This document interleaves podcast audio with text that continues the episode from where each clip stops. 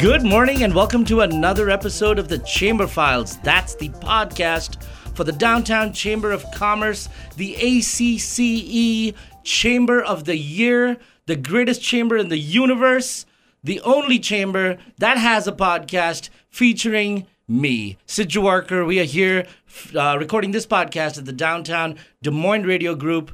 We usually have Calvin, our producer, but we've decided to up our game post COVID with a brand new producer who's a hundred times better. Kate, she's here.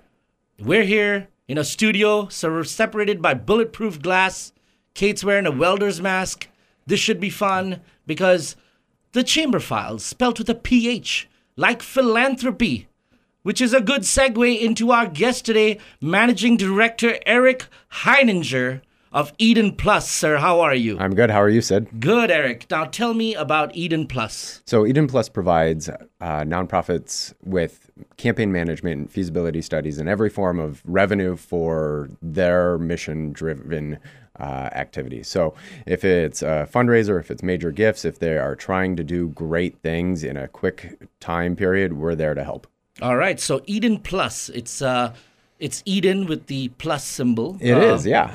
uh, if you Google Eden, do you put in the plus sign? Do you type in PLUS? How do we find more I normally don't Google myself here, Ah. uh, but it is edenplus.org. All right, perfect. And now tell me about the name. Why Eden Plus? So Eden Plus is uh, we created an acronym that's every donor, every need, um, and so it's really focusing on the the folks who make nonprofits possible. You know, we we aren't the nurses, the artists, the teachers who make uh, our community run, but we are the folks who can help make sure that they have the the dollars that they need in order to achieve their mission. All right. Now, uh, Eric, how long have you been around in downtown Des Moines? So I arrived in downtown Des Moines in early 2016. I was only supposed to be here temporarily, and on day three, I met my wife, uh, and that's that story. We have been here ever since, and it's been wonderful. You know, this the funny thing about this podcast, I just realized is every transplant story, such as yours, has always started with them meeting someone from Des Moines and getting married, and that's why they're here. So I think Des Moines' claim to fame is that we just find good people, marry them, and keep them here. So, I think that's a great plan. Eric, so now talk to me about your journey uh, as far as becoming a managing director of Eden Plus. Uh, what's your background? Uh, what do you love to do? What's your passion? How is this the best thing for you right now? So I have always had a strong sense of service to my community and serving Des Moines is my backyard. It's one of the great things that we can do to make our our city wonderful and livable and have great families who uh, can feel proud about their life here. Um, my background is actually in engineering, but then I spent about a decade after that doing philanthropy and fundraising work in house and out of house uh, for national consulting firms in based out of Chicago, and that's how I ended up in Des Moines.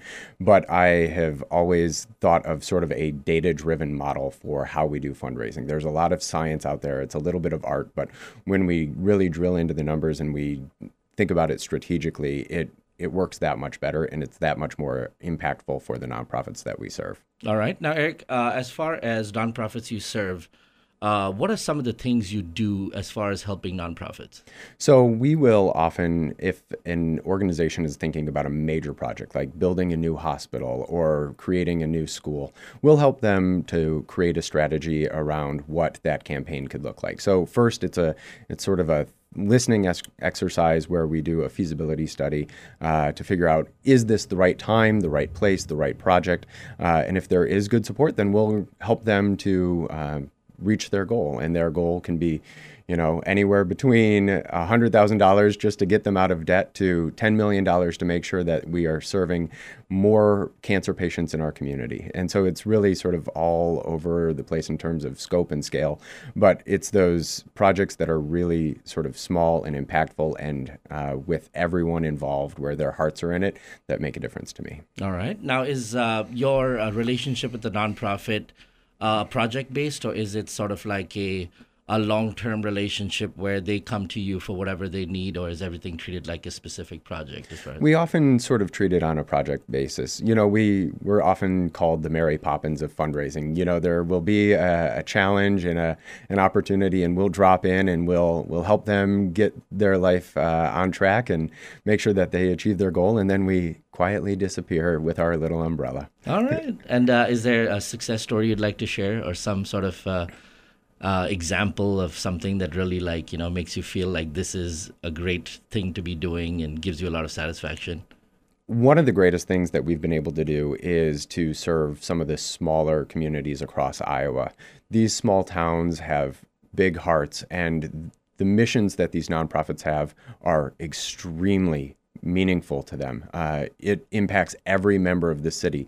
So, for instance, you know, if it's a small rural hospital where everyone could be impacted by having a new emergency room. This is where the community comes together, and it's not sort of a should we or could we it's we have to do this. This is our only chance and without it we we can't be a thriving community. And so this is our chance uh, as eden plus to help those cities and towns and villages you know keep their heritage and really build up what they need to be a long-term viable city All right. Now, uh, as far as Eden Plus goes, uh, I'm going to bring this up. We don't really need to spend a lot of time on this because, like we've talked about, we want this podcast to live forever, not just in the environment we're in. But uh, obviously, you know, this is a valid point and it could come up later with something else.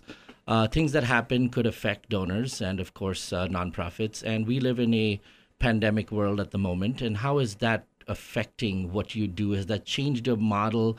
Changed the game plan? Are things ever going to be the same again, in your opinion, as far as fundraising and nonprofits go? COVID has affected philanthropy tremendously, uh, but Des Moines is a generous city. Uh, we are seeing just amazing work and amazing giving happening all across uh, the community. And so, for some folks where they feel like, you know, this is not our time to stand forward, um, they have taken a backseat to say there are important projects in the city that we have to fund because of the the vulnerable populations who need help today, and we will not sort of create noise for that.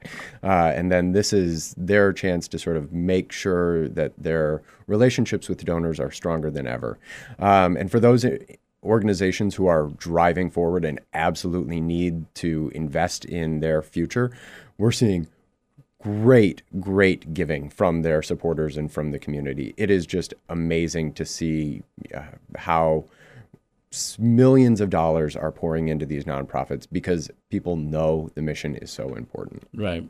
And now I'm going to get some free advice out of you. All right. All right, go for it. Cool, Eric. You're on the podcast now.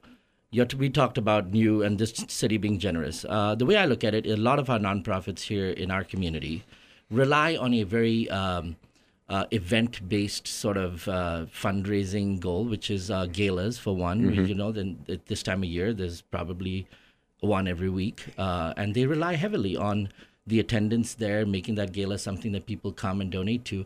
And in a world where we can't really get a lot of people together in the same place, and we can't, and we're sort of zoomed out is the word I use as far For as sure. virtual getting together.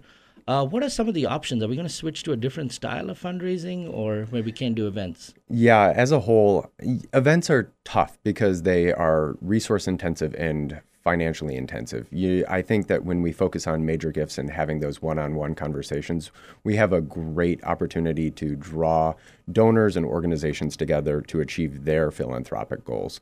Uh, I think that there's a, a time and a place for those sorts of large events. You know, we, we all love to see the, the amazing videos that show, you know, children ha- reading their first book. Um, but those events, I think, are going to uh, shift away from major focus because we are seeing obviously the social distancing affecting that. But they're also just sort of hard to do. And when we can uh, move the the efforts toward some of these one-on-one conversations, I think it makes a big difference. But if you are trying to do a large event, there are great ways to do it.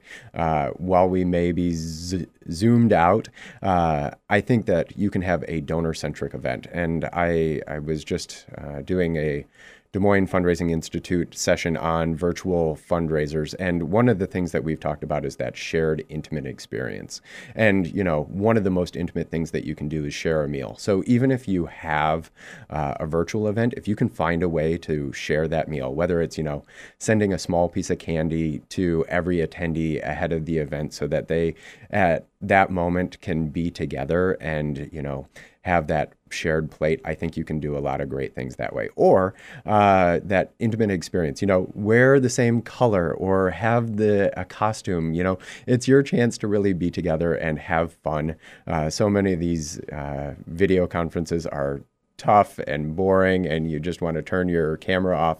But when you can all do it together and have that shared experience, you're going to have a much better time and it will help draw folks into the mission. That's great piece of advice Eric. And that is really awesome to hear that, uh, you know, it, it might it might be different world we live in, but it's adaptable and things will continue, uh, especially with great organizations that serve our community and uh, places such as Eden Plus that help those organizations do what they need to do uh, to serve members of our community. Um, any sort of parting thoughts on um, uh, what Eden Plus can do, how people can get involved, uh, things things people need to know?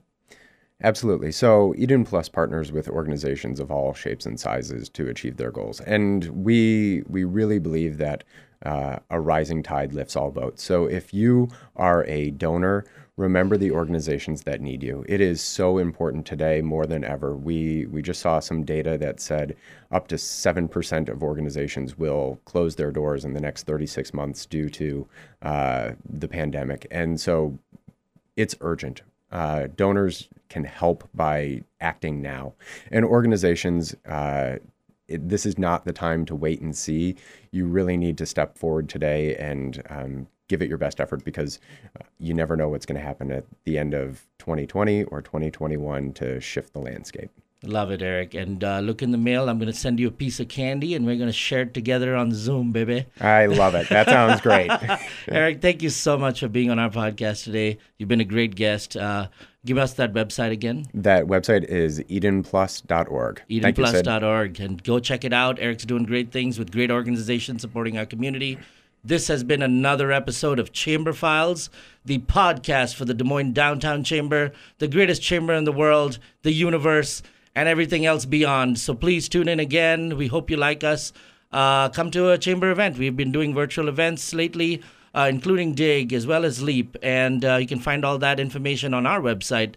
Uh, we are recording this podcast at the Des Moines Radio Group, conveniently located across from the Sculpture Garden. Kate is here doing her thing producing this show. We're having a wonderful time. If you'd like to record your own podcast, contact the Des Moines Radio Group. Michael Hope's the person to talk to. They can set you up in a bulletproof studio just like this.